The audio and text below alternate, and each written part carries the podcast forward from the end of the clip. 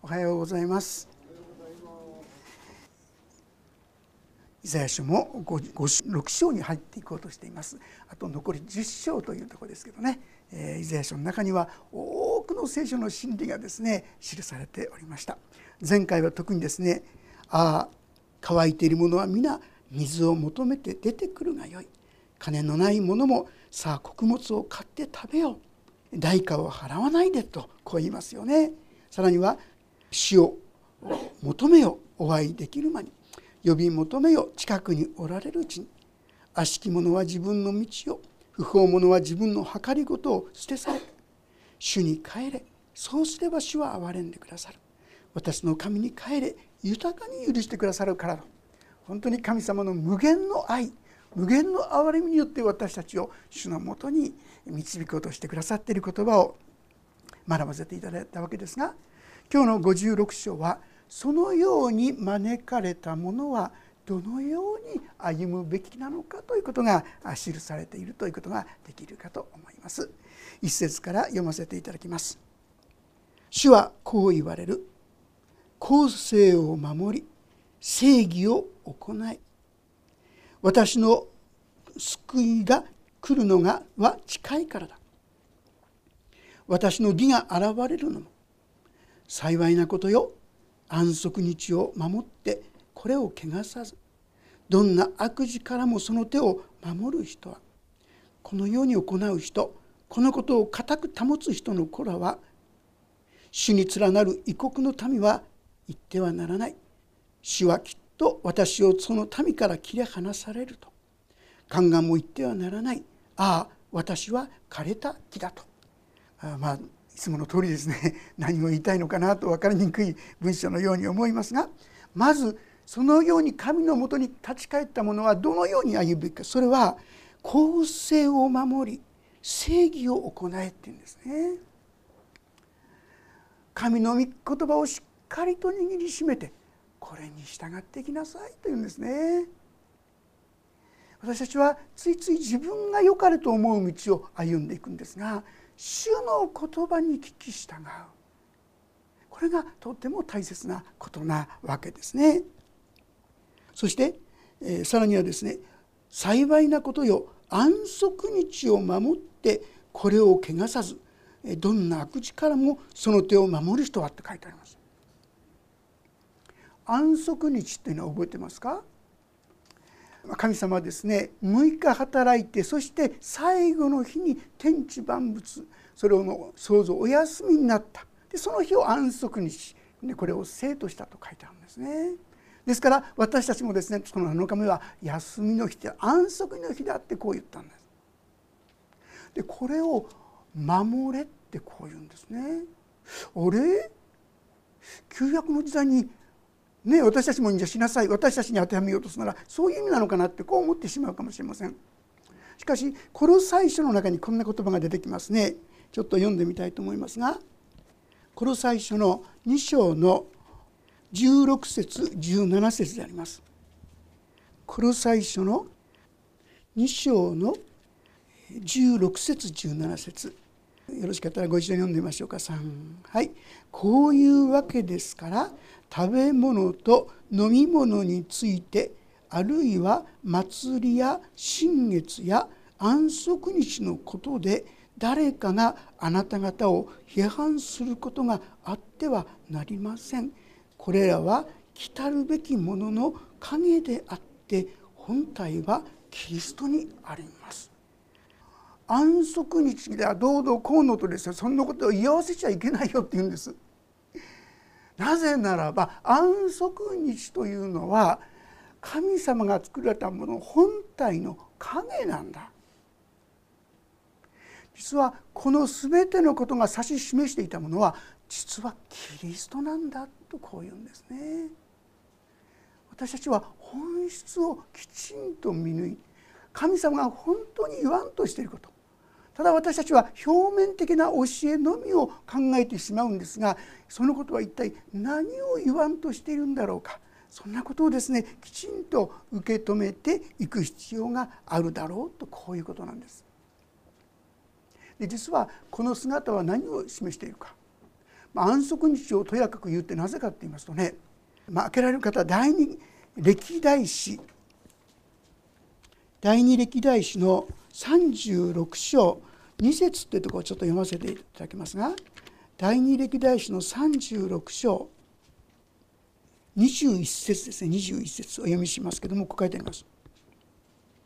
もし開けられたらご一緒に読んでみましょう。3はい。これはエレミアによって告げられた主の言葉が成就してこの地が安息を取り戻すためであった。その後輩の全期間が70年を満たすまでこの地は安息を得た。実はですね新明記の25章というところに書いてありますが安息日週に一度この日はですね私は神様にお捧げして聖なる日とする。それだけじゃない。安息年というのもあるんですね。こう6年間は畑を耕すんですが7年目は畑を全部休ませなきゃいけない。そしてその次からまた収穫を得るわけですけども要するにそのようにしてその地はこう祝福されていくとこういうわけであります。ところがはっきり言いましてイスラエルの民はこのような戒めを聞いていましたけどもそんなことは軽い軽いと言ったでしょうかね。この安息日の掟をですね、まあ、どんどんどんどん破っていってしまって結局のところ安息年なんてことは全然気にしなかった土地を休ませなきゃいけないなんてこんなことを教えはですね自分が取れなかったら取る分がなくなっちゃうからそう思ったでしょうか？彼らはですねそんなことをしなかっただからあのバビロン保守の一つの理由は彼らがそのように安息日あるいは安息年もっと言うなら神ご自身の教えをないがしろにしてきた結果だよとこう言っているんですよ。だから彼らがもう一度主の教えに真摯に立ち返るということが必要ですよ。そしてその御言葉に私たちが聞き従う。これが幸いなんだ。私もついつい慣れってありますよね。慣れちゃうとですね最初のうちは新鮮に聞いた言葉もだんだんですがああ分かってる分かってるなんて感じでですね聞き始めてしまうといつの間にか御言葉が御言葉でなくてありきたりなですね普通の教えになり下がってしまうこともあるかもしれない。新鮮な思いで私たちはこのことを思うべきだ。ささらにですね先ほどこの安息日のことをとやかく言わせてはならないなんて言葉が出てきました。この意味はどういう意味なのか。それは私たちはこの安息日を本来の意味において守ってますかっていうことなんですよ。例えば今私たちはこうして礼拝にですね集ってますがこれは実はもともとは土曜日だったんですよね。ユダヤ人は土曜日に集まってた。でも今や私たちは土曜日じゃなくて日曜日に集まってます。どうして？これはイエス・キリストがこの日曜日によみがえられた。でそれだけではなくて神様は6日働いて1日を休みとしなさいと言ってらっしゃる。安息させなさいと言って。でこのことを彼らは守る時じゃあ日曜日をそうしましょうというわけでですね新しい喜びと感謝を持ってこの日を礼拝するその日になすべきことは何か心から神様の恵みを感謝することですよね皆さん日曜日に集まるってことをはっきり言いますとイエス様はよみがえられたっていうこういうことを告白してるんですよ。果たしてそんな気持ちで集ってるでしょうかね。これはイエス様はもう世に勝ったってことですよね。全ての罪は打ち破られてそしてこの神様を褒めたたえるために私たちはこうして安息を守りそして礼拝を共に捧げる6日のうち1日を神様のために取り分けるそのような生き方なんとなくですね礼拝に来ることが安息日を守ったっていう意識にですねなってしまいがちだと思うんですが一日中なんですよね。礼拝すればもうこれでいいんですよ。そうではなくてね神様は一日かけて神様の恵みを覚えそして神様に感謝する日を持ちなさいよ。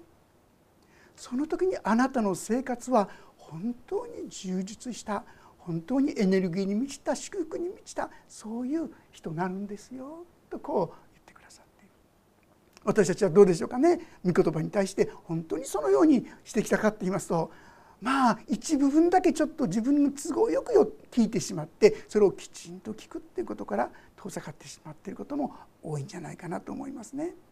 結果として彼らはバビロン報酬というような苦しみも通らざるを得なくなってしまった私はそういった事柄にもう一度目を留めてああ素直にああこの神様に聞き従うことがどんなに大切なのかということをですねもう一度思い起こしていきたいそう思うのであります。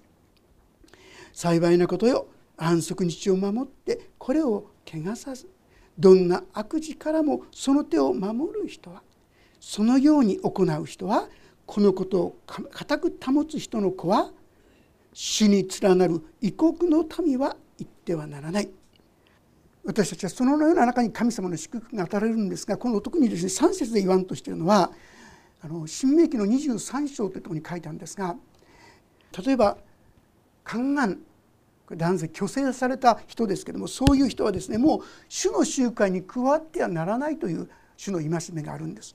ところがここにですから自分たちはもう何でしょうかまともな人じゃないそんなふうにですね思ったり考えたりしたしたんですね。あるいは異国人っていうのはユダヤ人にとってはですねちょっと自分たちも劣る民自分たちは彼らよりも劣る民だそんなふうに考えたりしてたんです。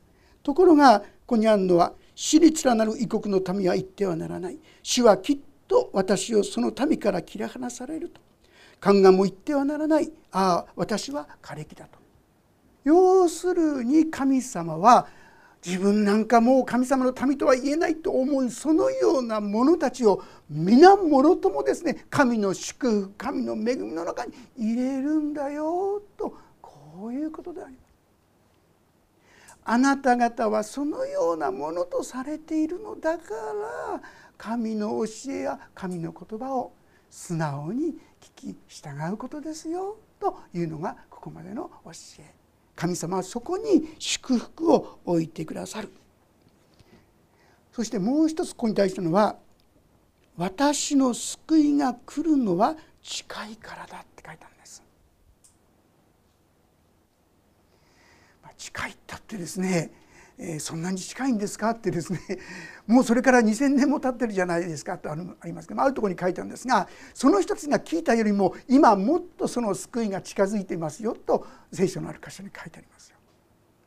今私たちはイエス様再臨のイエス様に今やまさにお会いしようとしている。今私たちはこの聖なる方とお会いするそういう時に近づいているのだからあなた方はこの神の教えを大切にしようではありませんか？ってこういうんですね。もし皆さんのうちに突然ですねちょっとこうちょっときちんとした人が来るって言ったらどうなりますか「え今ですか？あそうですか。はい分かりました」って。電話切ったらタタタタってですね 家中こう掃除してね。そしてこう見えるところはちょっときれいにしてね、えー、いつでもこうなってますよみたいな感じでお迎えしようとしたりするんじゃないかと思うんですね。でちょっとまずいところやちょっとこうなんか隠したりしてですね。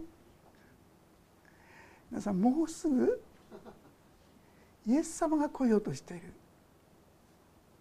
そのことをもしあなたが真剣に考えるなら自分の生き方を正すことができるんじゃないですか？ってこういうことですよね。ちょっとこわめとの人が来るだけちょっとですねそういう人が来るだけでもとても気にするんであるならましてやもうすぐ私の全てのことを見てくださり全てに正しい判断をしてくださる方が来られるというならばああ私の生き方も本当にその時に「ああ恥ずかしい」と言わないでですね「待ってました」という言えるような生き方をするべきじゃないですか。もし誰かが見ている私のその歩みをですね気にする人がいるっていうことを忘れちゃうと平気でいろんなあんまり良くないこともですね思ったりやったりするようになると思いませんか？でもあそうだもうすぐ来るんだと思うならですねぱそれなりに良い歩みをするでしょう。聖書の予言によればですねもうイエス様がすることはすぐそばまで来てるんですよ。予言的に言うなら全ての予言がもう終わってます。だから正直今のこの瞬間来るかもしれないんですよ。そしたら来たらですねどうなるか。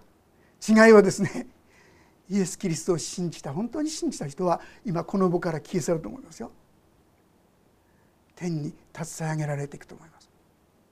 でも見せかけだけで本当にはこの神に従ってなかったならばもしかしたら残されてしまうかもしれません。そうならないようにと聖書は教えてくださって警告してくださっているわけですね。4節さらに読んでいきます。なぜなら主はこう言われるから。私の安息日を守り私の喜ぶことを選び私の契約を固く保つ宦官たちには私の家私の城壁のうちで息子娘にまも勝る記念の名を与える。絶えることのない永遠の名を与える。また主に連なって主に仕え主の名を愛してそのしもべとなった異国の民が皆安息日を守ってこれを汚さず私の契約を固く保つなら私の聖なる山に来させて私の祈りの家で彼らを楽しませる。彼らの全焼の生贄捧げ物や生贄は私の祭壇の上で受け入れられる。なぜなら私の家はあらゆるための祈りの家と呼ばれるからだ。イスラエルの散らされた者たちを集める方神である主の言葉。すでに集められた者たちに私はさらに集めて加える。まあ、先ほどもちょっとお話ししましたけども私なんかですね神様のために加えられるはずがないとかね。自分は全くそれにふさわしくない。私は異国人だ。私は宦官だ。ああ私は本当に神様の前にふさわしくないことをしてきたものだ。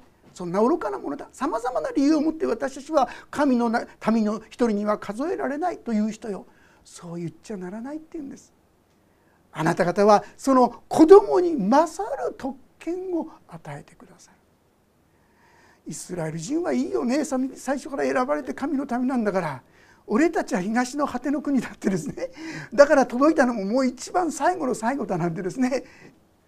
しかし神様はその私たちにそのイスラエルの民と全く変わらないような大きな祝福を与えてくださる。昔私昔ですねクリスチャンになりたての頃ってでしょうかね。なんかこう西洋のクリスチャンっていうの。は歴史もあるしね。いろんなものも強く深いから日本人のクリスチャンにもですねもっともっと深く神様を知ってるんじゃないかとかね。神様の祝福が預かるんじゃないか。そんな間違った考え方を持った時がありましたね。地の果てであろうとどんなところであろうと心から神を敬い心から神を大切にするもの。まあ、何度も言いますがここで安息日を守るものそれは本当に神を大切にするものってことですよ。形式じゃない。その意味を理解してそしてその神にふさわしい生き方をするもの。そういうものはそのイスラエルのために決して劣ることがない。そういう恵みと祝福を与えてくださる。どうぞ皆さんこれらの言葉を聞き流すんじゃなくてね。えー、そうなんだっていうね驚きを持ってじゃあそれはこの私にも来るのか。通り過ぎちゃうんじゃなくてね。あこの私に。ああ神様はこの私にもそんな恵みと祝福を与えようとしてくださっているんだ。このことを素直に受け止めていきたい。そんなのですね。ところがこれ以降にですねなかなかそうしようとしない民への戒めの言葉なんですが9節。布すべての獣よ。やってきてむさぼり食うがよい。林の中のすべての獣も。神の見張り人は目が開かず皆何も知らない。彼らは皆口の聞けないもの。犬。吠えることのできない。あえいで横になり眠りをむさぼる。この犬どもは貪欲でたることを知らない。彼らは牧者なのに悟ることがない。誰もが皆自分勝手な道に向かっていく。一人残らず自分の利得にやってこい。ぶどう酒を持ってくるから強い酒を浴びるほどのも明日も今日と同じだろう。もっと素晴らしいかもしれない。これは実はイスラエルのための現実を言っているんです。この8節までですね本当に神をの呼びかけに応じる者はこのような素晴らしい恵みに預かるんだよ祝福だよもう私みたいなものダメに決まってるそんなことはないあなたも大切な大切なそういう存在なんだよ。でもこういうことに聞き従おうとしないものイスラエルよあなた方はってこういうことですね。でここで言う獣よっていうのはですねまあ、例えばバビロンのことなんかも獣ってこう言われてますよ。バビロンがやってきてそしてイスラエルを滅ぼしたんですよ。要するにあなた方神の言うことを聞かない者はそのような苦しみに遭う。実はイスラエル人は世の終わりになる時に皆救われると聖書に書いたんですがここで言う皆というのは全ての人っていう意味じゃないんですね。ある箇所を読みますと3分の2は滅びていくというふうにも読めないことはない。本当に神を求める者たちはということなんですよね。もし本当に神に聞き従おうとしないならばその人たちが果たして本当にこの恵みに預かれるかどうかそれはやっぱり危険なことだと思いますね。イエス様の十字架を仰がないものどんな時でもああこの私のためにイエス様が死んでくださったここから離れてしまうものは危険がありますね。でここでバビロンはそういうわけでこのイスラエルを滅ぼしました。あるいはですねこの10節から記されているのは彼らのリーダーたちの姿なんですね。神の見張り人はってあります。本来はイスラエルのリーダーたち最初とか立法学者パリサイそういう方々はですね民の魂を見張るべき存在なんですよ。彼らは危険な状況になってないが敵がですねやってこないか城壁の上に立ってですね見ているんですそして危険が来ると危険だぞと言ってですね警告を与えるんですよ。ところが彼らはどうしたかって言いますと神の見張りに目が見えないって言うんです。